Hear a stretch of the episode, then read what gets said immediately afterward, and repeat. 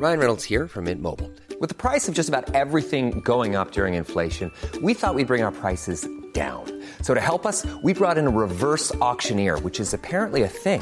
Mint Mobile unlimited premium wireless. Ready to get 30, 30, bit to get 30, bit to get 20, 20, 20, bit to get 20, 20, bit to get 15, 15, 15, 15 just 15 bucks a month. So, Give it a try at mintmobile.com slash switch. $45 upfront for three months plus taxes and fees. Promo for new customers for limited time. Unlimited more than 40 gigabytes per month. Slows. Full terms at mintmobile.com. Hey, it's Danny Pellegrino from Everything Iconic.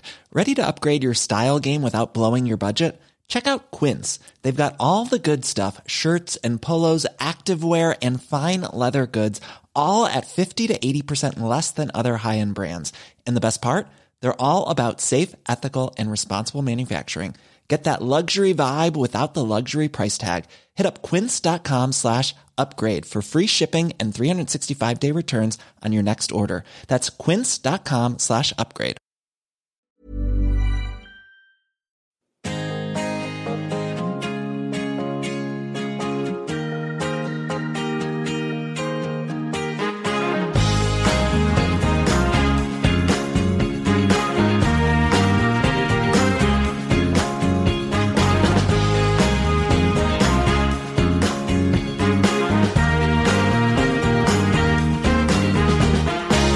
Du lyssnar på CL-podden med mig Christian Dahlström. Våra VM-sändningar har börjat komma till sitt slut, men vi har två avsnitt kvar och idag har jag för eh, sista gången innan sommaruppehållet med mig min kära vän och vapendragare, demonungdomstränaren Jesper Strandberg. Välkommen! Tack så mycket. Eh, har det hänt något sen eh, senast vi sågs i förra veckan? Uh, nej, har det väl egentligen inte. Det har varit rätt skönt med lite spelfria kvällar. Mm. Mm. Nyttigt ändå. Ja, för ens eh, sociala umgänge. Exakt. Och, ja, jo. Jag, jag vill att vi redan så här i början av programmet eh, eh, berättar att vi inte kommer att tala om Sveriges kvartsfinal mot England. Eh, dels eftersom jag som sagt eh, tidigare inte orkar grotta i eh, sorgen efter sådana här matcher och dels eftersom jag tycker inte det känns som att det finns så mycket att analysera i, i, den matchen. Och dessutom så tänkte jag att det, det här vore ett, ett gyllene tillfälle att skohorna in lite finkultur i podden istället i form av en dikt av Edith Södergran. Och bara tanken på att få dig Jesper att läsa svårmodig finlandssvensk poesi publikt gör mig oerhört road ska du veta. Eh, så, så vår analys av den här matchen består alltså av en dikt eh, med nästan 100 år på nacken från diktsamlingen Landet som icke är och som är utgiven eh, 1925, två år efter att Edith Södergran dog i juni 1923, endast 31 år gammal. Hon dog i finska Raivola som ligger i nuvarande Ryssland, vilket gör den lite extra lämplig tycker jag. Eh, Hon är dessutom född i Sankt Petersburg som eh, ligger sex mil söder om Raivola. Men med det sagt eh, så ger jag er första upplagan av poddsegmentet Strandberg läser Södergran. Den här gången dikten som heter Om hösten. Take it away Jesper. Kör du lite stämningsmusik här? Jag, lägger, jag kan lägga på det efterhand. Okej, ja vi testar. Nu är det höst och de gyllene fåglarna flyger alla hem över djupblå vatten. På stranden sitter jag och stirrar i det granna glittret och avskedet susar genom grenarna. Avskedet är stort, skilsmässan förestående, men återseendet är visst.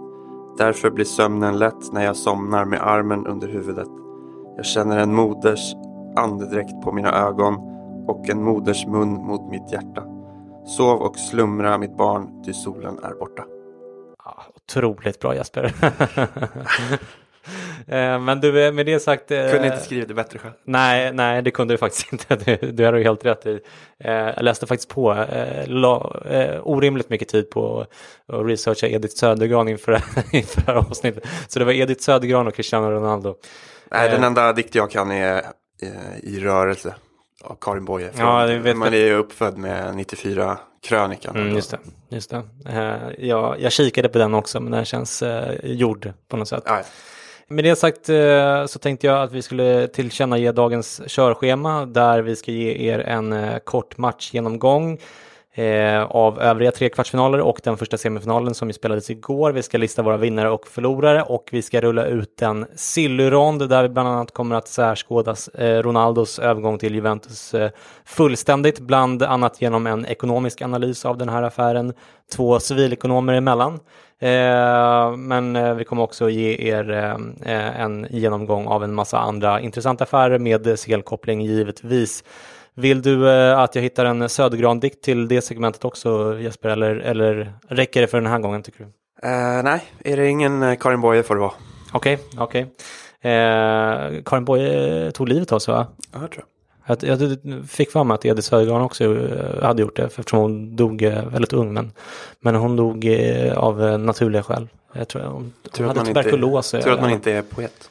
Ja, precis. Nej, men det, det är ju typ alla stora svenska poeter och författare har ju tagit livet av sig. Eh, ja, eh, vi ska inte prata mer om det. Eh, men eh, innan vi kör... Poesipodden. En... Precis. ja. Du, innan vi kör eh, matchgenomgången så måste jag säga att jag, jag måste faktiskt eh, säga att jag börjar känna mig färdig med, med den här VM-turneringen nu. Eh, det ska ju såklart bli se, kul att se Kroatien mot England ikväll och finalen på söndag. Men eh, delvis i och med att Sverige är ute men också eftersom kvaliteten på fotbollen är ganska dålig ärligt talat så har jag redan börjat se fram emot lite regniga och, och, och mysiga Champions League-kvällar med fotboll av absolut högsta kvalitet. Eh, och det är ju också vårt naturliga element på något sätt. Eh, det här känns lite, lite orent. Hur, hur känner du Jesper inför VM och, eh, och Champions League? Eh, jo, men det, jag håller med dig. Eh, det dog för mig ganska ordentligt när Sverige åkte. Eh, hade Sverige åkt i gruppen hade kanske intresset levt vidare längre. Mm. Men nu byggdes det ju upp mm. väldigt mycket kring Sverige mm. och, och, när de försvann så, så försvann mycket annat. Eh, mm. Sen som du säger så har det inte varit lika kanske sprudlande och, och spektakulär fotboll utan mer taktisk. Eh, vilket ja, såklart har sina fördelar också men eh, ja, nej men jag, jag är med dig. Men förutom att den var taktisk så tycker jag att, att kvaliteten har varit, varit ganska dålig. Man, man liksom, det är lite för mycket fel på, under en match för att man ska bli riktigt liksom eh, ja, gå igång så som man gör i Champions League när, när man liksom ser att det här är ett samspelat eh, lag med en jävligt tydlig strategi som de har jobbat stenhårt på under många säsonger. Sådär. Jag eh, tyckte också att det var lite skönt att eh, Ryssland åkte ur turneringen. Nu spelar det inte så stor roll vilka som vinner för mig, eh, även om jag kanske håller ett litet finger för Kroatien och kanske helst ser att England inte vinner. Var ligger dina sympatier? Eh, jag håller också lite extra på Kroatien. De är liksom ett roligt spelande lag när de får till det. Och såklart lite roligt om, om England åker och den här liksom 1966 mm. förbannelsen mm. lever kvar. Sen, sen jobbar jag ganska mycket med engelsmän. Eh, som det vore skönt att, om de inte vann, mm. kan bli hårt på jobbet annars. Mm, det kommer ju bli eh, olidligt att umgås med de ja. människorna. Eh, en annan sak vi faktiskt måste nämna innan vi kör matchgenomgången är att CL-podden inför Sverige-England medverkade både i Englands största sportradioshow, BBC Radios Five Live, eh, som gör en institution inom fotbollsvärlden, och i BBCs morgon-tv-sändningar. Hur oväntat var det här eh, på en skala för dig Jesper? Uh, väldigt. Det... Men främst var, vart var min fråga? Eh, den, den försvann. Den studsade i mejlen tror jag. Ah, okay. ja. Nej men uh, kul men väldigt oväntat. Mm. Eh, för er som inte följer oss på Twitter så, så för det här har vi skrivit lite grann om det här, men, men eh, BBC Five Live eh, ville först ha en, eh, en eh, Sverige-expert i fredagsmorgon eh, för att ge en analys av Sveriges landslag. Och då ringer de eh, uppenbarligen CL-podden, hur sjukt det än låter. Vi har ju haft lite internationell utblick i podden med ett par utländska toppjournalister som har gästat och jag har faktiskt lite, lite känningar även på BBC sedan tidigare och eh, ibland betalar sånt av sig, även om det såklart inte har gett några nya lyssnare där, de här mm, gångerna vi medverkade där nu, eh, eftersom podden är på svenska. Men, men eh, klockan tio i, i torsdags kväll eh, när jag precis hade gått och lagt mig faktiskt så, så ringde en, eh, en eh, brittisk journalist från London och frågade om jag ville kommentera matchen i Five Live redan morgonen efter via deras redaktion på plats i Ryssland. Jag tänkte spela upp ett, ett, ett litet klipp från den här intervjun så att lyssnarna får höra hur det lät. What about Swedish folk songs? It's Mamma Mia, it's full of them. Oh! okay, if that's how you want to put it. Let's fe- let's hear how the Swedes are feeling about this game on Saturday. Then Christian Dahlstrom is from the CL podcast in Stockholm, a huge Sweden fan. Christian, good morning. Good morning. Well, I've seen many of your compatriots here in the city of Samara ahead of the game. I think there'll be thousands here. They may well outnumber England fans, but what's the mood like back in Sweden? Well, uh, it's pretty crazy actually. Uh, we haven't been doing uh, this good at a World Cup since '94, uh, so uh, people are uh, really happy about this, and everyone is talking about it. Obviously. Uh, this team is not about superstars, we know that, but it is about the team spirit that your coach, Jana Anderson, has helped bring together. Tell us a bit more about that. Yeah, this is a team that's very, very, very difficult to, to beat. Uh, they're tactically sound. Uh, they play as a unit. Uh, uh we don't have any big stars, so uh, that's we don't really have a choice but to play this way. Um, but it, it, has been really, really effective and successful since uh, Jan Andersson uh, uh, took the team from uh, Erik Hamrén in uh, two years ago. So uh, uh, we've beaten Portugal, France, the Netherlands, and Italy, and we only lost to Germany in the last couple of minutes of the game in the group stage. So we've been super efficient. Yeah, very important to remember that. And I don't think anybody is underestimating the threat that Sweden um, could ah. pose. Who, who are the key players that do you think the England team should be worried about? Well, actually, there are not really any, you know, uh, standout players. Perhaps Emil Forsberg is the the biggest star. Uh, he uh, plays in RB Leipzig in the Bundesliga and has been doing really, really good there but uh, otherwise it's it's uh, all about the team really. And even Emil Forsberg is uh, uh contributing uh, defensively uh, and just playing his role in the team. So um, compared to England we don't have the you know hurricanes of the world but we're really really hard to beat. And that's what what you should watch out for and everyone in England is talking about football coming home. So, what's the phrase? Yeah. What's the expression? What are people talking about in Sweden? Well, uh, they're reminiscent of the summer of '94 when uh, when uh, Sweden uh, went to the semifinals uh, and uh, eventually won a bronze medal. So. Um, and that summer was a really the weather was great and the weather has been great in Sweden now too so uh, people are are really uh, psyched about this uh, tournament uh, in general and and have a pretty optimistic uh, feeling ahead of the game against England. Actually, it's a little bit worrying though that it doesn't seem like England is. Um, they don't think we're as bad as they usually did earlier. So so um, we we were hoping for you to underestimate us a bit, but uh, I, I, know both Gareth Southgate and uh, the players have been talking a lot, lot, about not underestimating Sweden, so that's a bit uh, worrying for us. Vad säger du Jasper, ger du mig godkänt för den här insatsen eller drog jag CL-poddens namn i smutsen globalt i och med min medverkan? Nej då, det var, det var helt okej. Det får jag ge dig. Du, du uh, tog kanske inte ut svängarna jättemycket, men uh, Två plus. Typiskt svenskt. Mm, ja. Eh, jag var inte helt nöjd efteråt själv eh, och kände att jag kunde ha gjort bättre ifrån mig. Men, men bara ett, par timmar senare så hade jag ett meddelande på min eh, telefonsvarare från BBCs morgon-tv som ville att jag skulle medverka där också. Men då var det dels live-tv, vilket jag har varit med i ett par gånger, nu låter det skrytigt, men i, i Sverige tidigare och det är verkligen inte, jag tycker inte det är så kul, det är ganska nervöst.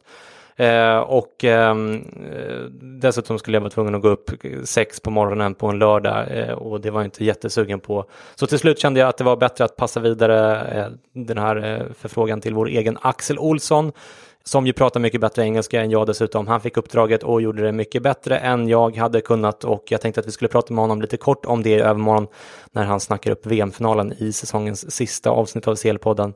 Eh, men visst eh, kändes det kul att avsluta vår eh, första säsong med en sån här väldigt oväntad men rolig grej? Ja, absolut. Ja. Med det sagt så är det dags för en supersnabb matchgenomgång. Uruguay torskade mot Frankrike med 0-2 efter att Cavani inte kommit till start till slut, vilket var ett väldigt stort avbräck som dessutom pajade vårt tips. Rafael Varane gjorde första målet och Muslera gjorde det andra.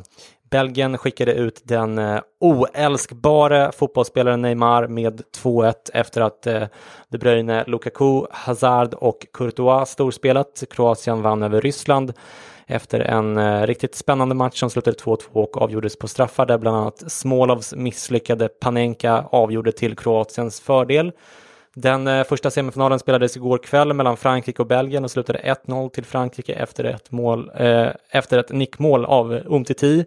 Eh, och en spektakulär, eh, ett spektakulärt målfirande. Eh, Frankrike var ju en av mina floppvarningar eh, tyvärr, tillsammans med Egypten och eh, Costa Rica som ju i och för sig tog floppade båda två.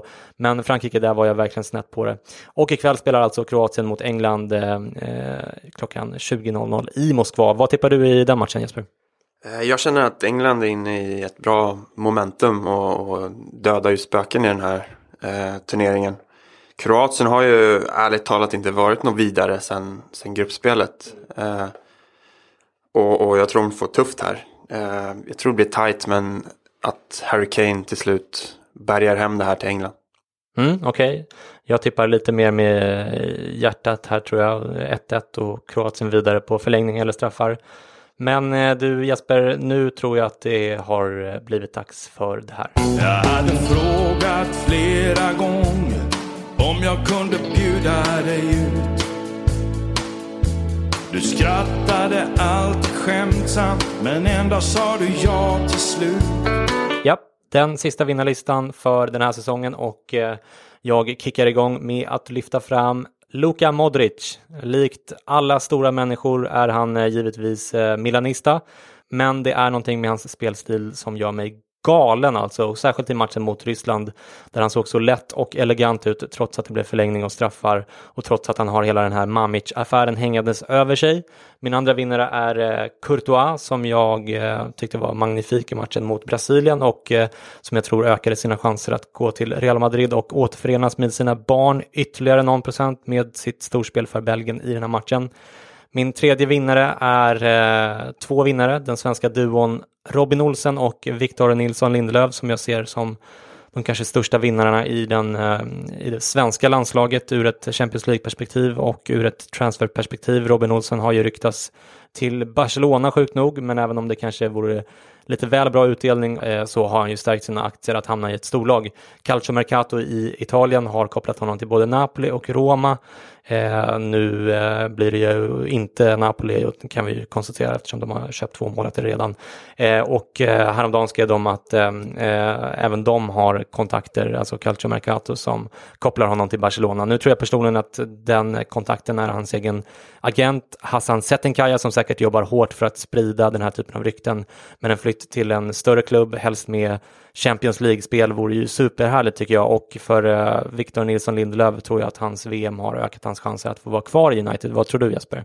Ja, de har ju inte minskat i alla fall. Eh, sen om det är tillräckligt eh, för Mourinho får vi se. Eh, mm. Jag tror absolut att vi kan se, eller kommer att se honom i, i United i höst. Men sen om det är det bästa. Eh, för han behöver ju speltid och, och vara någon backup under Mourinho kanske inte är det bästa just nu för Victor.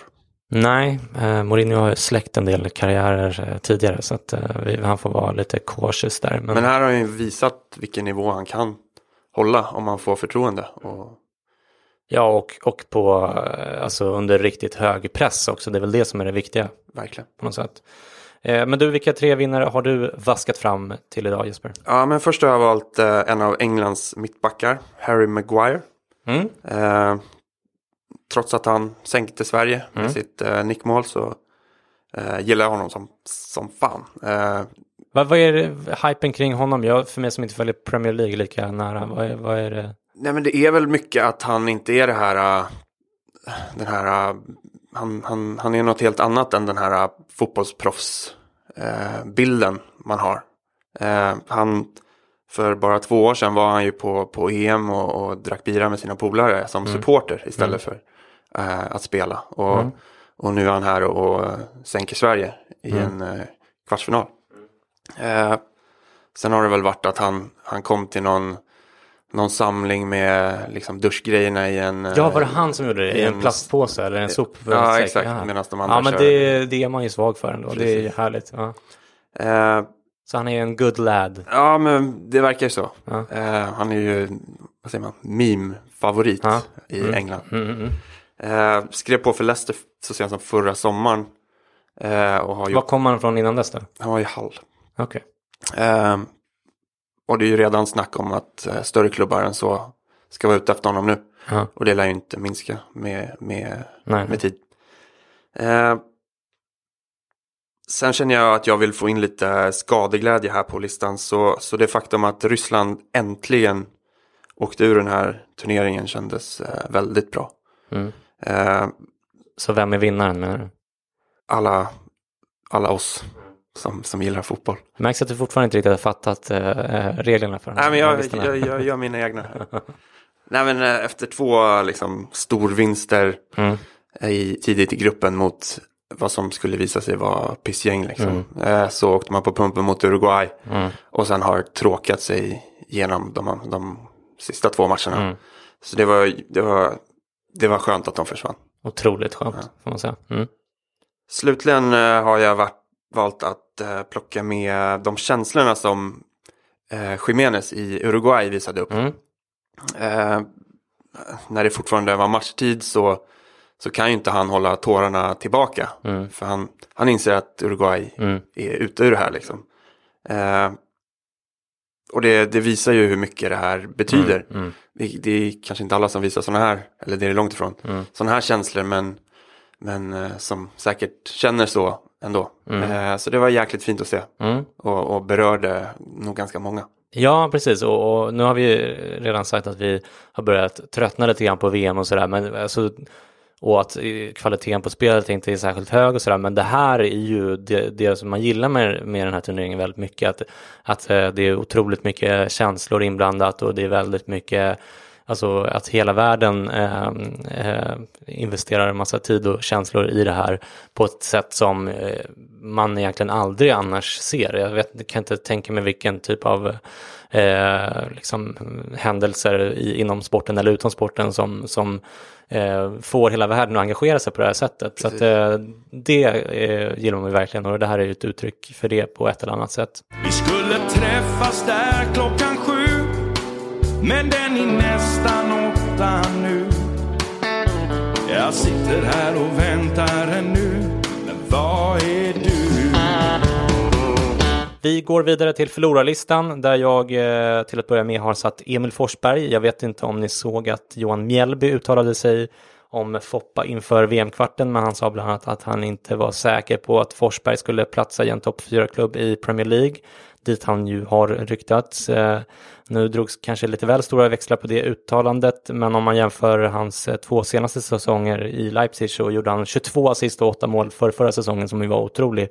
Och även om han bara spelade 21 matcher i Bundesliga i år mot 30 den säsongen så gjorde han blott två mål och två assist och det är ju långt ifrån eh, godkänt. Han har dessutom varit bänkad i vissa matcher, även om det såklart kan bero på andra saker än just hans prestationer. Och eh, jag ska säga att jag har inte tillräckligt med insyn här. Vi hade kanske behövt ha Kevin Bademir eh, för att eh, prata om det här. Men, eh, och dessutom vill jag ju hemskt gärna att han ska bli en stjärna såklart. Eh, men hans VM-insats eh, talar inte för en stor flytt under det här fönstret, eller vad tror du Jesper? Eh, nej, verkligen inte. Han, han bidrog ju starkt till att bygga upp folkets förväntningar på honom och hade säkert höga förväntningar på sig själv också. Och de nådde han ju verkligen inte. Eh, man kan ju också vända det till att han, han i landslaget behöver ta, eller behövde ta ett, ett extremt stort defensivt jobb. Mm. Vilket hämmar honom mm. i, i det som han verkligen är bra på. Eh, men även när han kom, när han väl hamnade i de här offensiva situationerna så... Jo, han kändes kall, absolut. Eh, och sen, men tillbaka till din fråga så de, de pengarna Leipzig sägs kräva för honom eh, nådde han ju inte med sin prestation i, i det här VMet i alla fall. Nej, och, där, och därför tycker jag att det känns som att han kommer bli kvar i Leipzig. Nu vet jag inte hur hans kontraktssituation ser ut, men jag misstänker att han har kanske tre år kvar eller något sånt där. Och eh, Leipzig, ehm, de behöver ju sälja rätt tillfälle också, så att, eh, och det här är inte rätt tillfälle det hade ju verkligen kunnat bli det ifall han hade gjort bra ifrån sig i VM, men nu blev det inte så. Okej, min andra förlorare är Åke Unger. Jag vill inte vara för hård här. Uttal av utländska namn är inte alltid enkelt. Jag brukar verkligen inte bry mig om sånt eh, när, när man tittar på matcher. Men eh, som han höll på främst i matchen mellan Colombia och England, som ju var ett tag sedan i och för sig, men det var som att han bara chansade på, på namnen varje gång. Det var helt otroligt, som en ja. eh, efternamnstombola eller något. Eh, eh, som att han liksom aldrig hade hört talas om de här spelarna på planen och det var ju liksom storspelare eh, överallt. Eh, det var Cutrado, det var Jamie Rodriguez, det var Falco och den här finsk-engelska eh, anfallaren som jag inte hade hört talas om innan, Vardi. Lite italienskt också. Ja, eller Verdi. Ja, ja, ja, kanske. Det kändes lite grann som att han var en, eh, en busschaufför på sin sista runda innan pensionen eh, som kör rattfull och bara åker förbi alla stationer och skiter i att eh, folk plingar för att gå av. All bets are off när Åke Unger kommenterar den här matchen. Min tredje förlorare är Neymar. De senaste typ två åren har jag gått från neutral slash försiktigt positivt inställd till Neymar till att mer och mer känna stark aversion mot honom, eh, lite grann för att han lämnade Barcelona, inte för att jag överhuvudtaget hejar på Barcelona, för det gör jag verkligen inte, utan mer för att det kändes lite ryggradslöst med tanke på Qatar och vad det landet står för och så vidare. Sen har ju hans eh, filmningar faktiskt eh, gått över eh, gränsen och han verkar vara en hejdlöst eh, narcissistisk och rätt aningslös person. Eh, vilka tre förlorare har du valt att lyfta fram Jesper? Eh, först, du var inne på det, eh, Smolovs eh, försök till Panenka-straff mot eh, Kroatien eh, som ju är eh, bedrövlig. Ja, verkligen. Han, eh, han glider fram där som första straffskytt och ska väl återställa sin eh, ära och, och ja. heder efter en riktigt svag turnering där han startade som som, som första striker i mm. Ryssland men fick se sig passerad av mm. björnen Juba. Mm. Men, men icke. han blev inte mindre impopulär i Ryssland efter det här. Sen eh, Fernandes eh, straff efter det är ju inte jättevass heller. Men eh, Smolov får, eh, får ta den här Alltså man, man, man tar ju på sig en hatt när man försöker en panenka och då är det bäst att man sätter den för annars så ser man ju jävligt eh, dum ut. Verkligen. Och, och då ska det här man väl ha lite, vad säger man, kapital i, i ryggen för att ha råd att missa en sån. Ja, precis. Så uh, i vilket fall som helst så ska man ju utföra den uh, alltså, tekniskt Absolut. korrekt och det gjorde han inte. Det var ju bedrövligt. Ja. Eh, sen, eh, sen har jag med Brasiliens förbundskapten eh, Chiche. Ja. Tiche, jag vet inte. Ja. Eh, som, ja, i det faktumet att han låter Gabriel Jesus starta alla matcherna. Mm. Eh, Jesus gör noll mål och eh, ja, håller Eh, en, en ganska het eh, Roberto Firmino på bänken. Mm. Eh, utan liksom ärlig chans att, mm. att ta Brasilien längre i den här turneringen. Mm. Jesus har känts rätt kall, mm. inte lyckats med jättemycket. Medan Firmino faktiskt har, har bidragit, eller bidrog tidigare i turneringen mm. ganska ordentligt tycker jag. och borde gjort sig förtjänt av att, att starta den här kvarten i alla fall. Mm. Till, till hans försvar så är det ett jävla svårt val att göra också. Jesus är ju ändå väldigt, väldigt bra också. Absolut, och det kan ju liksom vända på en match. Mm. Eh, men nu gjorde det inte det och då ser man kanske lite dum ut. Mm. It's that time of the year. Your vacation is coming up. You can already hear the beach waves, feel the warm breeze, relax and think about work. You really, really want it all to work out while you're away. Monday.com gives you and the team that peace of mind. When all work is on one platform and everyone's in sync, things just flow wherever you are. Tap the banner to go to Monday.com. There's never been a faster or easier way to start your weight loss journey than with PlushCare PlushCare accepts most insurance plans and gives you online access to board-certified physicians who can prescribe FDA-approved weight loss medications like Wigovi and Zepbound for those who qualify. Take charge of your health and speak with a board-certified physician about a weight loss plan that's right for you. Get started today at plushcare.com slash weight loss. That's plushcare.com slash weight loss. Plushcare.com slash weight loss. Life is full of what ifs. Some awesome, like what if AI could fold your laundry?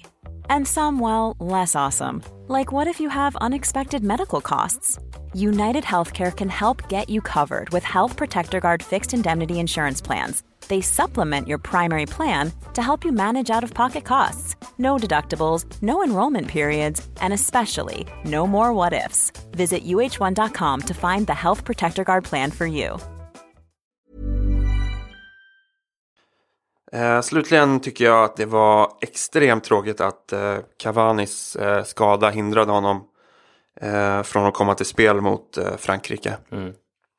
Det syntes verkligen både på Uruguay som lag och till exempel på Suarez att det var något ordentligt som saknades. Mm. Jag trodde ju innan att, och det gjorde du också, att, att Uruguay skulle ha en ganska bra chans Mm. och, och kliva vidare här. Men eh, när man såg startelvan och, och att Cavani var borta så, så gick ju oddsen på um, avancemang upp något eh, extremt. Mm. Ja, tack Jesper. Eh, superbra eh, förlorare där allihopa, men vi måste gå vidare för det har blivit dags för det som många där ute sitter och väntar på, nämligen det här.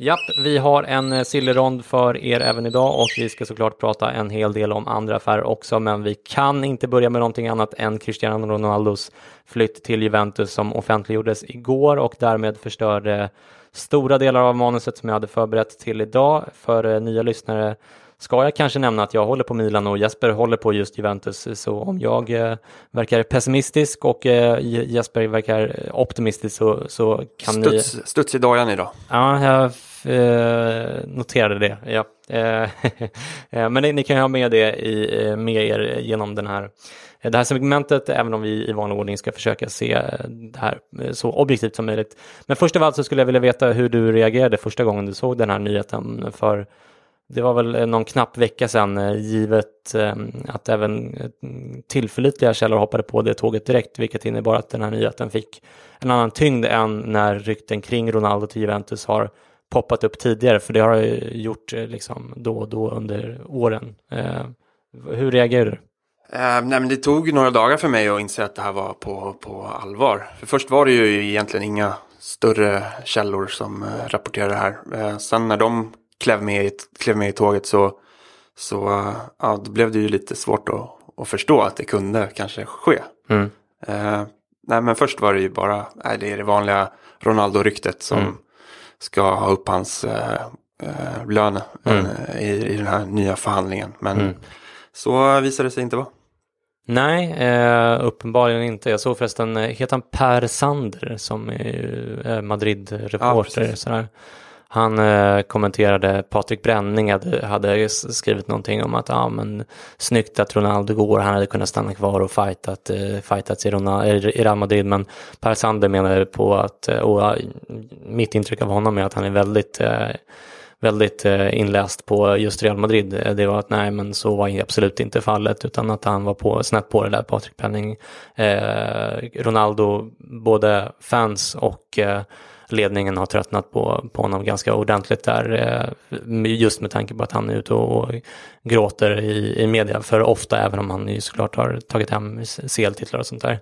Eh, tror att han är eh, rätt på det här, Per Sander?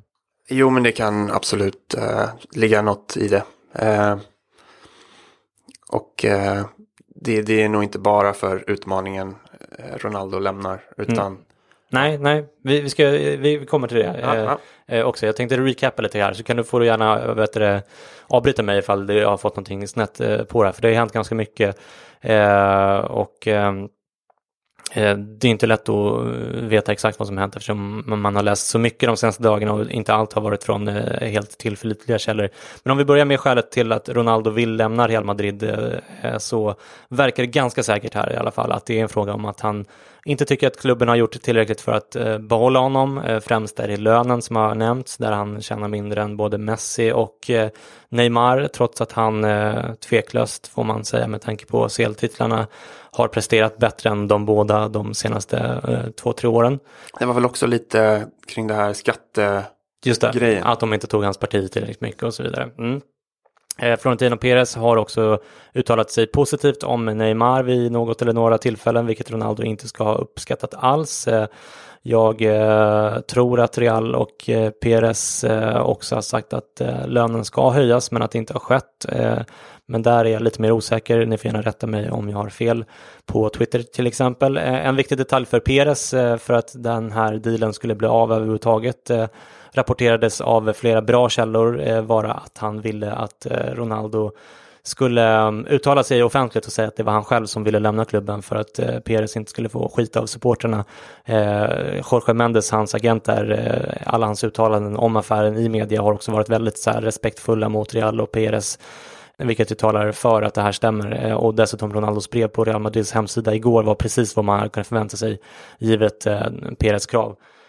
Eh, Okej, okay, och om vi ser på de eh, ekonomiska aspekterna som jag tycker är roligast och, och mest intressanta egentligen i den här affären eh, så handlar det dels om en övergångssumma på 100 miljoner euro, vilket Juventus bekräftade igår, plus 12 miljoner för andra kostnader eh, som ju kan antas vara Mendes eh, bonus, eh, lite så solidaritetsersättning till Ronaldos moderklubb och så vidare.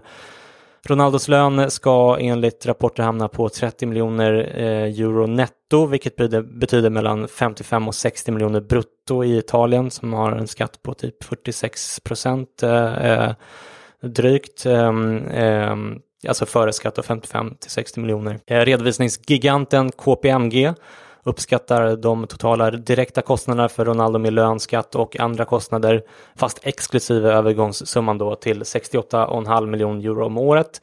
Övergångssumman delar man sen på antal år i kontraktet för att avgöra hur mycket spelaren kommer att eh, kosta klubben per år helt enkelt. Det här gör man eh, för alla spelare. Eh, Um, annual depreciation eh, heter det på engelska. Jag tror att det är att jämföra med avskrivning av värdet på en maskin eller så som Eh, alltså man använder den här avskrivningen både för att räkna på maskinens avkastning per år eh, men också för att kunna bokföra kostnader och tillgångar på rätt sätt så att inte en, en maskin eh, som man köper eh, ett år kommer på det årets eh, liksom, eh, eh, Eh, påverkar det, det, det årets resultat jättemycket och eh, inte året efter och året efter det då man ju har användning av den här maskinen då. Eh, och, och, i det här fallet är maskinen Ronaldo då som ju inte kommer ha något resell value att tala om dessutom. Eh, och nu är det länge sedan jag läste bokföring, eller vi gjorde det tillsammans. Var det Sture Larsson, vet han? Ja, ja, han höll på med hästar. Just det, just det, hästhandlare. Ja, just det. Eh, men du jobbar ju med ekonomi. Eh, har du någon eh, rättning eller något tillägg att göra? Här? nej, det är väl bara att liksom, även om Juve ger Real Madrid en miljard i cash så kommer ju resultaträkningen säga ja, 250 miljoner då. och resten ligga i balansräkningen och komma kommande år. Just det. man väl säga. Mm.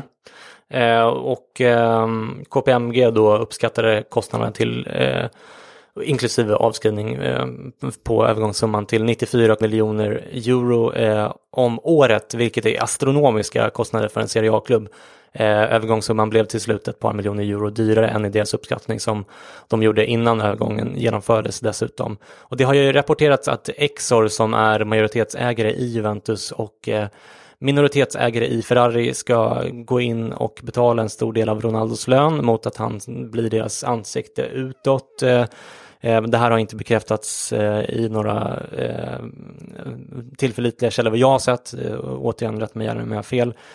Och även om de skulle göra det så innebär det fortfarande en väldigt stor investering för Juventus. Plus att det finns vissa FFP-aspekter här där Uefa likt man ju har gjort med Qatars liknande manövrar eh, där ägar, eh, ägarbolag eh, eller bolag i, Qatars fall, myndigheter i Qatar har gått in och, och, och sponsrat. Och, då, ehm, då värderar Uefa den dealen själva till någon slags eh, marknadsvärde som de anser och det där är ju liksom subjektivt i någon mening ändå. Men... Precis, man får inte flytta pengar hur man vill mellan bolagen. Exakt, exakt. Så att eh, den typen av bokföringsmanövrar försöker de ju stävja i Uefa.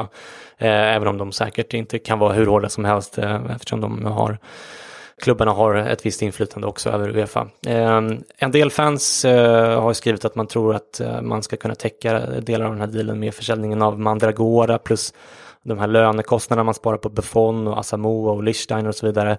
Men eh, då ska man komma ihåg att man samtidigt har värvat Cancelo, Emre Can och Mattia Perin samt att man har betalat Bayern för Douglas Costa nu. Eh, totalt har man faktiskt eh, gått upp ungefär 20 miljoner euro i årlig spelarkostnad under sommaren hittills enligt den italienska finansanalytikern Benedetto Minerva som för övrigt är Juventino. Ehm, så utöver nästan 100 miljoner euro årligen bara för Ronaldo så lägger man alltså på 20 miljoner euro per år i övriga spelarkostnader. Och eh, då har man alltså gått upp i eh, ofattbara, får man säga, 120 miljoner euro årligen i spelarkostnader. Det är gigantiska summor för, för, ehm, för Juventus. Ehm, men om man då istället kollar på intäktssidan, eh, eh, där kan man ju inte veta någonting såklart. Eh, där är det betydligt större osäkerhet än det är på, på kostnadssidan. Men den italienska fotbollsfinansbloggen Calcio e Finanza har eh, uppskattat hur mycket Juventus kommer att öka sina intäkter i och med den här Ronaldo-affären och man räknar bland annat på en ökning av sponsorintäkter på 30% med hänvisning till att PSGs sponsorintäkter enligt deras eh, president ska ha ökat mellan 20 och 40% när de värvade Neymar. De räknar också på en ökning i biljettintäkter för Juventus på eh, kring 20 miljoner euro om året. Och eh, det beror på en ökning i biljettpriser och ehm, eh, årskortspriser eh, och inte eh, in, inte på extra biljettförsäljning eftersom Juventus har en relativt liten stadion eh, som oftast är fullsatt redan som där. Men, men man räknar alltså eh, att de går upp eh, ungefär 20 miljoner euro eh, i biljettintäkter. man räknar också på bland annat med 27 miljoner euro extra intäkter från Champions League eh, som förutsätter att de når längre än kvartsfinalen eh, som de gjorde förra året. Man räknar också på en viss ökning i tröjförsäljning, eh, men det här, det ska vi vara tydliga med att det, det är verkligen peanuts i sammanhanget. Eh, många fans överskattar tröjförsäljningen väldigt, väldigt mycket. Det är i själva verket eh, eh alltså tröjtillverkarna eh, som, som tjänar absolut mest Eh, på det här eftersom det är de som sköter all distribution och så vidare. Eh, jag tror att eh, klubbarna får mellan 10-15 procent per, per um, såld uh, tröja, så typ mellan 100-150 spänn eller något i den stilen. Eh, Calcio e Finanza beräknar i varje fall att intäkterna totalt sett kommer att öka med 81 miljoner euro årligen eller 102 miljoner euro om man skulle vinna Champions League. Om man går långt men alltså inte eh, vinner Champions League beräknas man alltså gå back ungefär 40 miljoner euro om året Eh, för Ronaldo och övriga spelaraffärer eh, eh hittills i den här sommaren. Och om man vinner Champions League då så går man fortfarande back 20 miljoner euro om året. Eh, eh, Däremot rapporterar man att Juventus aktie har rusat på Milano-börsen, vilket är väldigt bra, men inte påverkar deras dagliga finanser särskilt mycket. Dessutom gör man stora PR-vinster på Ronaldo-affären, både kortsiktigt men framförallt på ett par års eh, sikt. Man tar på sig en större kostym här. Och tjänar en massa pengar på, på deras varumärke exponeras i internationell media och så vidare. Men slutsatsen här då, eh, på det här väldigt långa eh, utlägget är att, ehm, eh, att den här affären kommer att tvinga Juventus att sälja spelare för ganska mycket pengar för att få ekonomin att gå ihop. Det går, eh, jag kan inte se det på något annat sätt och det verkar inte som att de gör det heller. Eh, även om man nu skulle få delar av övergången betalda av sponsorer och ägarfamiljens företag men du, vad tänker du om de här kalkylerna Jesper, som visserligen bara är uppskattningar, eh, eh, men ändå ganska välgrundade så vitt jag kan bedöma? Ja, först kan man väl säga att, att uh, Juventus har ju utrymme att ta ytterligare kostnader. Man har ju gått väldigt bra ekonomiskt senaste åren. Mm. Sen är det ju klart en enorm satsning. och jag ska, jag ska säga, för bara kommentera det väldigt kort. Jag kollade igenom eh, Juventus finanser också. Till exempel gjorde de en, en vinst på, jag tror det var 100 miljoner euro 2016-2017. Eh, men det var då man sålde Pogba, så i princip hela den vinsten var bara på grund av Pogba, så i övrigt gick man ungefär break-even.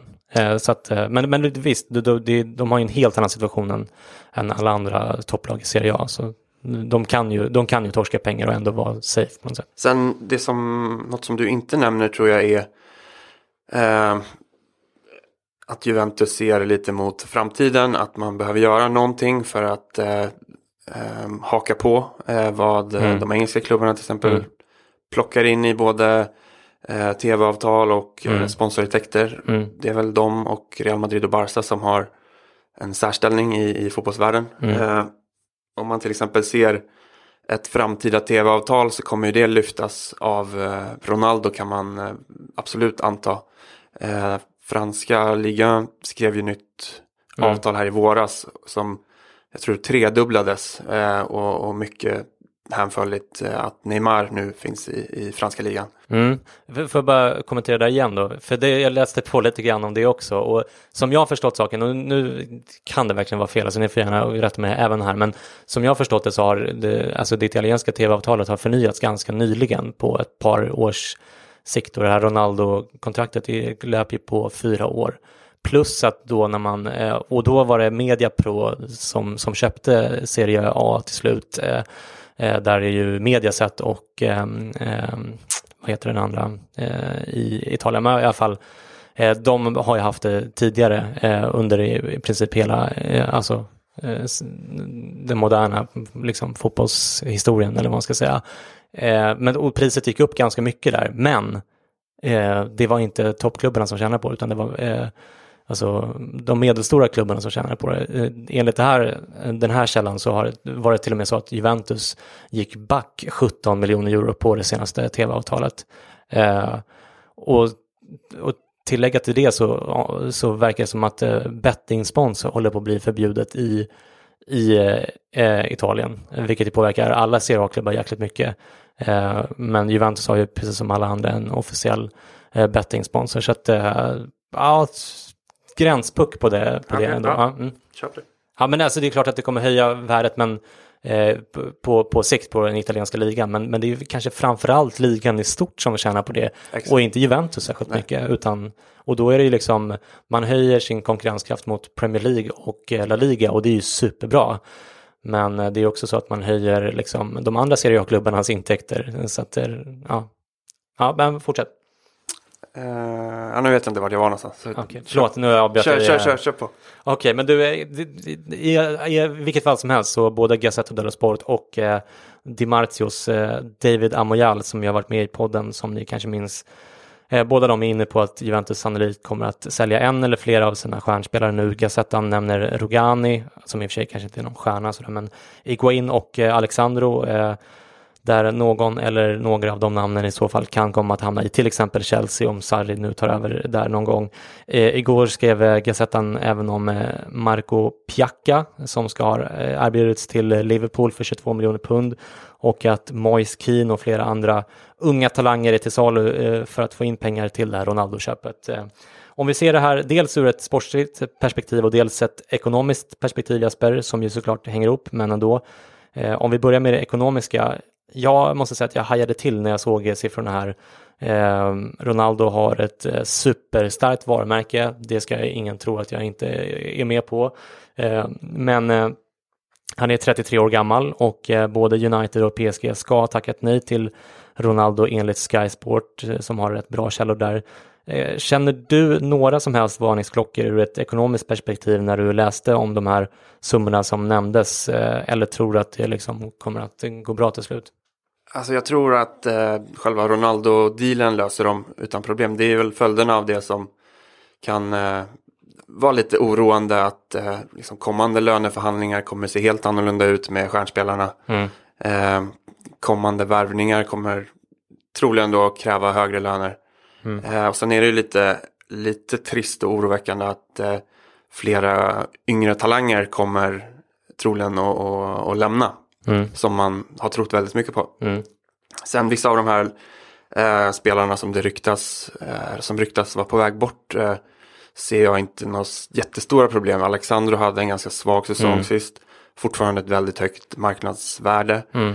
Eh, Iguain har man ju nu ersatt med mm, eh, mm, Ronaldo så mm. han har väl inte någon plats egentligen. Nej, nej. Eh, så det är väl bara att kräma ut så mycket man kan av honom eh, i, i transfersumma.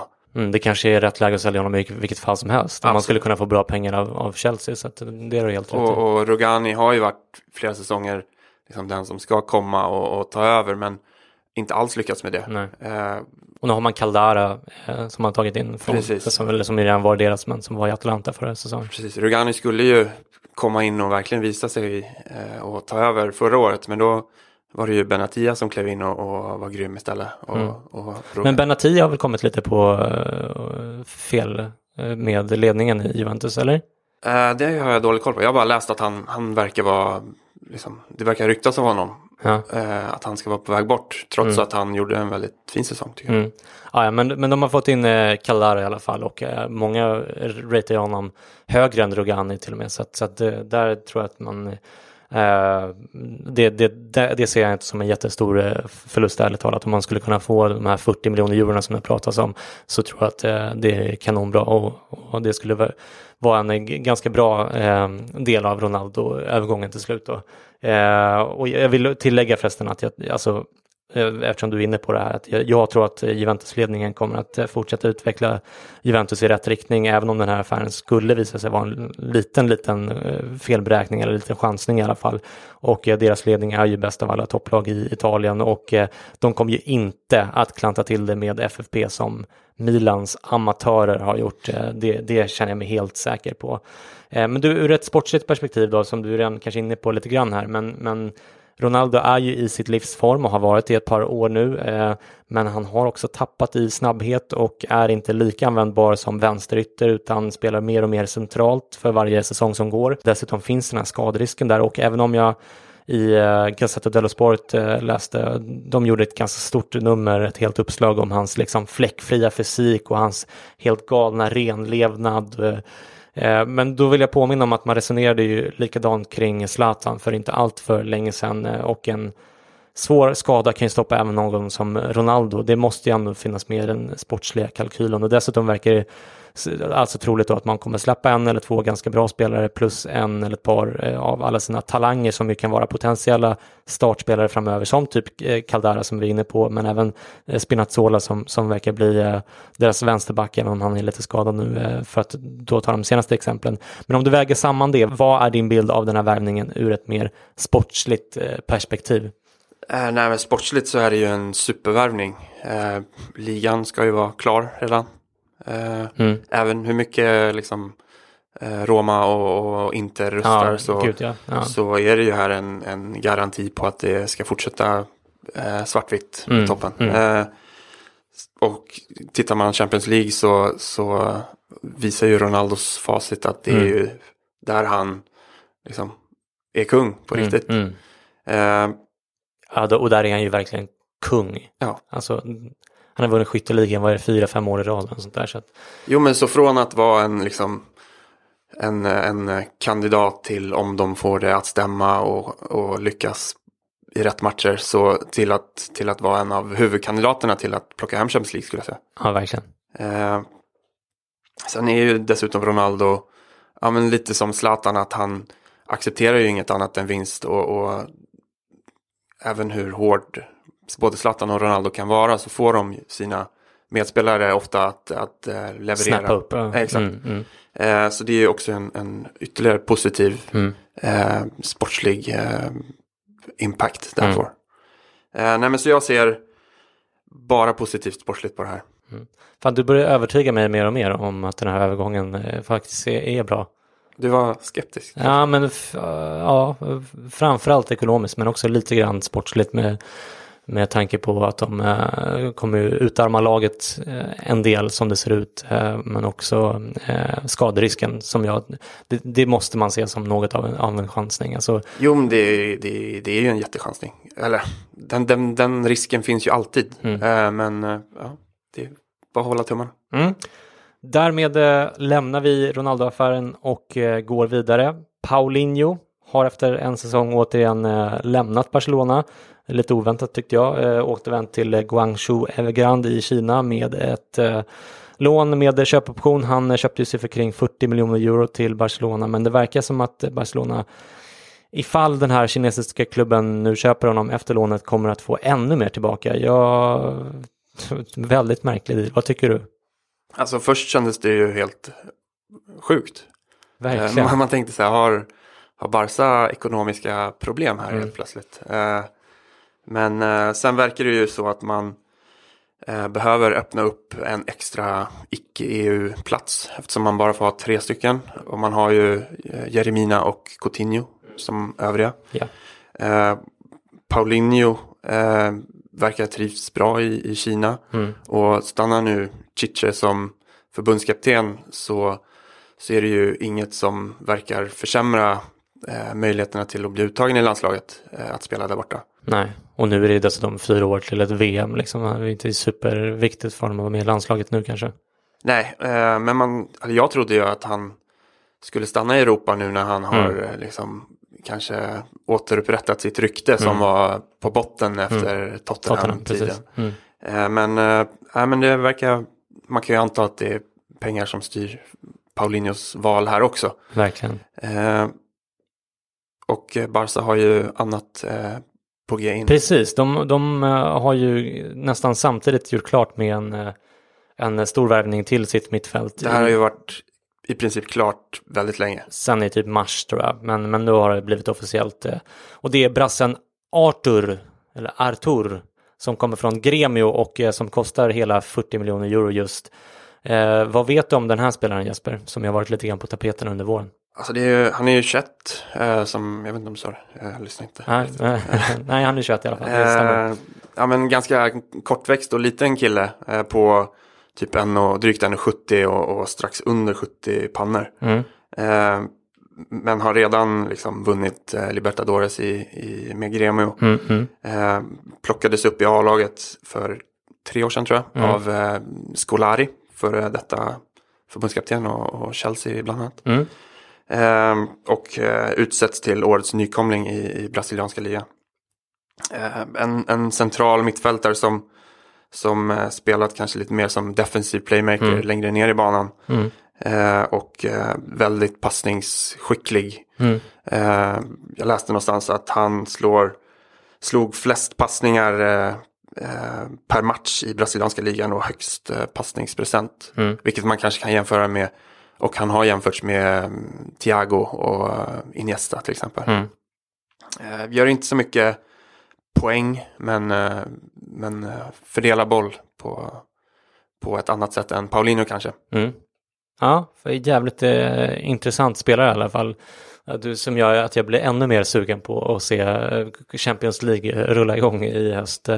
Han har i alla fall signat ett sexårskontrakt och jag blir inte riktigt klok på det här för jag trodde att maxlängden på kontrakt var fem år men sen ibland hör man ju om längre kontrakt än så. Till exempel eh, så har man ju hört eh, eh, Saul som skrev ett nioårskontrakt med Atletico förra sommaren. Jag tror att Reina hade ett långt kontrakt i Liverpool. Och... Kane skrev sex år. Se, ja, precis, sex år där också. Eh, så jag, jag kollade upp det och i Fifas reglemente står det mycket riktigt att maxlängden är fem år. Men med tillägget att om inte landets nationella lagar tillåter mer än så Ehm, Ehm, så det verkar som att fem år är någon slags branschstandard, standard, men att klubbarna i vissa ligor där nationella lagar tillåter det eller i alla fall inte förbjuder det kan skriva eh, på längre kontrakt än så. Hur som helst ska det alltså bli kul att se Barcelona eh, i höst med eh, Artur och även eh, Jeremina som vi kanske hoppas få lite mer speltid nästa säsong. Eh, det är ju den här typen av värvningar som Barcelona och Real Madrid kanske främst gör från Sydamerika som är jävligt spännande eftersom man inte vet ett skit om de här spelarna förrän man börjar titta på YouTube-klipp och läsa på om dem och sådär. Eh, man vill bara se dem ute på gräset in action, eh, eller vad tycker du? Absolut, eh, det är inte jätteofta man sitter uppe och, och fullstreamar eh, sydamerikanska Nej. ligorna. Även om det har hänt, men då mm. i, i betting-syfte. Mm, just det. Mm. Eh, Roma har också handlat i Brasilien. Den 21-årige målisen Daniel Fusato från Palmeiras eh, som man köper för 500 000 euro. Eh, så han lär vi inte se en Roma-tröja på rätt länge. Eh, han har inte spelat någonting där i Serie A tror jag, utan det är en eh, så ung, ung och lovande keeper bara. Roma har också lånat ut fyllskallen Bruno Perez som körde rattfull i februari och kraschade en Lamborghini. De har lånat ut honom till brasilianska klubben Sao Paulo. Inga officiella detaljer släppta än, men det verkar vara ett lån med köpoption på kring 8 miljoner euro. Eh, Jorginho till eh, Manchester City verkar det vara en klar affär, men även om eh, det inte finns några trovärdiga källor på att den här affären har gått om stöpet så är det ju bara det faktum att den här affären drar ut på tiden är ju, är ju minst sagt oroväckande för City-fans. Eh, det finns mindre trovärdiga uppgifter om att Chelsea har budat över City och eh, att eh, De Laurentiis i Napoli gärna säljer både Sarri och eh, Jorginho tillsammans eh, för att få in mer pengar. Trots att det tidigare då har rapporterats om att Laurentis inte vill låta Sarri ta med sig några spelare från Napoli. Eh, jag tänker att Jorginho kanske skulle kunna vara ett undantag här då, eftersom han redan ska säljas och de har ju till och med redan ersatt honom med eh, Ruiz som väl kom från Betis tror jag. I vilket fall som helst så sitter Napoli på en del makt över vad som kommer att hända med City, men framförallt Chelsea. Och dessutom eh, stänger transferfönstret i Premier League redan den 9 augusti. Eh, transferfönstret gäller såklart eh, inte tränare, men det är ändå superviktigt att eh, att få tränaren på plats innan man gör värvningar och dessutom ska han ju hålla i försäsongen och Conte höll ju sin första träning för Chelsea efter uppehållet nu i måndags och är fortfarande fast besluten att eh, få sina 9 miljoner pund eller vad det handlar om. Samtidigt har eh, Courtois, som vi nämnde tidigare, ett år kvar på kontraktet och eh, Hazard två år. Och de två börjar nog bli rätt irriterade på klubben vid det här laget. Chelsea spelar ju inte i Champions League, men Napoli och City gör det. Hur tror du att det kommer att sluta till slut, Jesper? Och är det inte viktigt för City och Chelsea att stänga de här affärerna med Napoli någon gång? Alltså om vi tar City så känns det inte lika viktigt. Man, man var ju helt överlägsna och har ju en supertrupp redan. Ja. Mm. Så Jorginho hade ju bara blivit ett extra mm. plus på det här. Mm. Um, så den kommer nog lösa sig och City har nog inga jättestora problem att det verkar dröja lite längre till. Uh, gällande Chelsea så känns det ju jäkligt oklart alltså. Jag hade ingen aning om att Conte redan börjat träna laget och då känns det ju ännu mer konstigt att, mm. att man går in i försäsongen med med en tränare man vill ha bort. Mm. Eh, så det kanske tyder på att man inte vill ha bort honom lika hårt. Liksom. Eh, för det känns ändå som att Sarri borde gått att lösa tidigare. Mm. Eh, hur det sen påverkar Chelseas eventuella värvningar får vi ju se. Men om vi tar effekterna av den här Ronaldo-affären så ökade väl oddsen på att, att eller minskade väl oddsen på att Hazard kanske flyttar mm. eh, till Spanien. Mm. Eh, det har ju pratats om typ Mbappé eller mm. Neymar. Men jag, det kanske är nu Hazards chans är att eh, ta det steget. Ja, alltså jag, jag har väldigt svårt, Neymar tror jag faktiskt är helt uteslutet. Eh, men även Mbappé, alltså PSG har ju gjort sådana jävla uppoffringar för att eh, få de här två värvningarna att få plats i deras FFP-budget och eh, Alltså man, man kan, man måste för att eh, liksom försöka sia om vad som ska hända så måste man se till eh, historien och det finns ju ingenting som talar för att PSG skulle börja släppa sina bästa spelare. Nej. Det har de inte gjort någon gång liksom. Alltså, de håller kvar vid sina liksom Verrattis och Cavani och Thiago Silva. Ifall de väl har fått dem under kontrakt så ska det jävligt mycket till för att de släpper dem. Så att jag har svårt att se framförallt Neymar men även Mbappé om jag ska vara ärlig. Nej men Eh, för att återkomma så det känns ju som att Chelsea behöver eh, få det här på plats med mm, hur de ska göra med tränare och, och, uttala sitt stöd för Conte eller plocka in Sarri ganska mm. fort. Eh, det är väl en månad kvar tills ligan drar igång ungefär och, mm. och fönstret stänger ju dagen innan tror jag. Eh, i, eh, I England. 9 augusti stänger det tror jag. Så det är, det är, inte ens en månad kvar, det är otroligt. Nej men ja, det, jag, jävligt, jag trodde att Sarri var liksom klar, men det verkade ju så också. Nu börjar jag vackla lite och då blir det jävligt svårt att se hur, vad som ska hända med Chelsea. Mm. Jag, tror, jag tror att det, det, till slut kommer bli så här, jag är ganska övertygad om det. Men att, eh, att, de, ja, men att det har visat sig att Conte och De Laurentiis är mer, eh, ännu mer eh, liksom, envisa än, än man kanske har trott på förhand. Eh, men du, eh, sent igår kväll så i total mediaskugga från Ronaldo-övergången så, så blev det också officiellt att Riyad Mahrez går till eh, Manchester City för 60 miljoner pund. Jag tror att det är ett knappt 70 miljoner, typ 68 miljoner euro om man ska översätta det. Eh, vad, vad, vad, säger du om den här övergången? Ja, det är ju ytterligare krydda på, eller vad säger, topping på Citys tårta. Ja. Eh, offensiven var ju grym förra året och, och nu blir den ju, får de ännu mer alternativ. Mm. Eh, och, och, man har ju varit ute efter Mares länge. Han har, det var väl i vintras det i princip var klart men det inte blev någonting. Mm. Eh, så nej men eh, det är en, en superfin spelare till ett redan jätte, jättebra lag. Mm. Eh, från Bundesliga fick jag rapporter från Kevin Bader igår. Det hände inte jättemycket där förutom att Boateng och Lewandowski nu verkar ha ändrat sig och vill stanna kvar i Bayern München. Eh, eller i alla fall att det inte finns några jättebud på dem sådär. Så att eh, ehm, det kanske, kanske hänger ihop lite grann med i alla fall eh, VM då att Polen och Tyskland hamnade sist i sina respektive grupper i VM och de imponerade ju inte särskilt mycket, någon av dem. Eh, han berättade även att Jarmolenko verkar lämna Dortmund efter bara en säsong och 18 matcher för West Ham som tycks eh, köpa allt som rör sig just nu. Sky skriver att det rör sig om 17,5 miljoner pund och att eh, Jarmolenko redan är på plats i Schweiz för att genomföra läkarundersökningen på West Hams träningsläger. Vid det här laget så kanske den affären till och med är offentlig eh, gjord.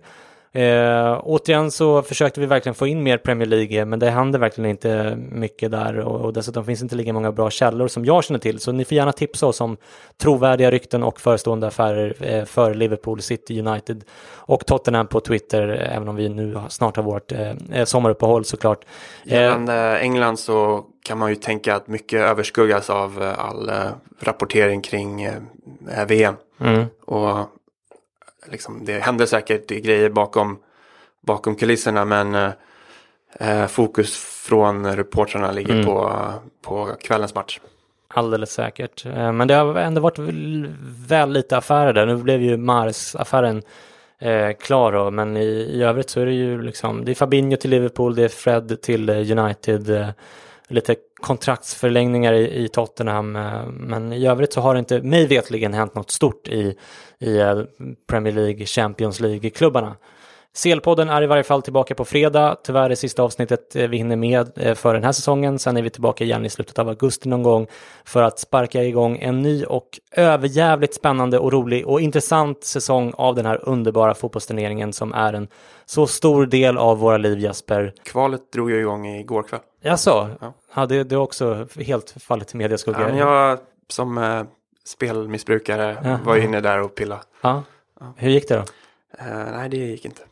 Tipset det, eller? Ja, men tipset gick uh, helt okej. Uh, Malmö till exempel vann med 3-0 uh, borta i första, första omgången. Ser, det har jag helt missat. Ja, nej, men vi hoppas på svenskt i, Absolut. i CL. Absolut gör vi. Vi hörs på fredag, hörni. Ha det bra. Ciao. Ciao.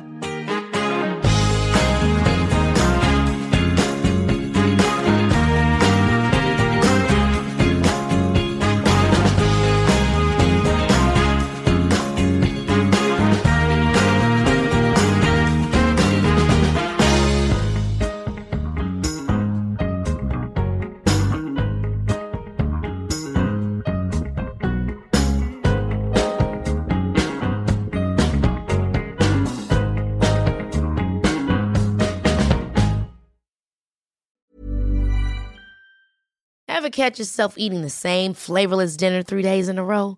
Dreaming of something better? Well, HelloFresh is your guilt-free dream come true, baby. It's me, Gigi Palmer. Let's wake up those taste buds with hot, juicy pecan-crusted chicken or garlic butter shrimp scampi. Mm. Hello Fresh.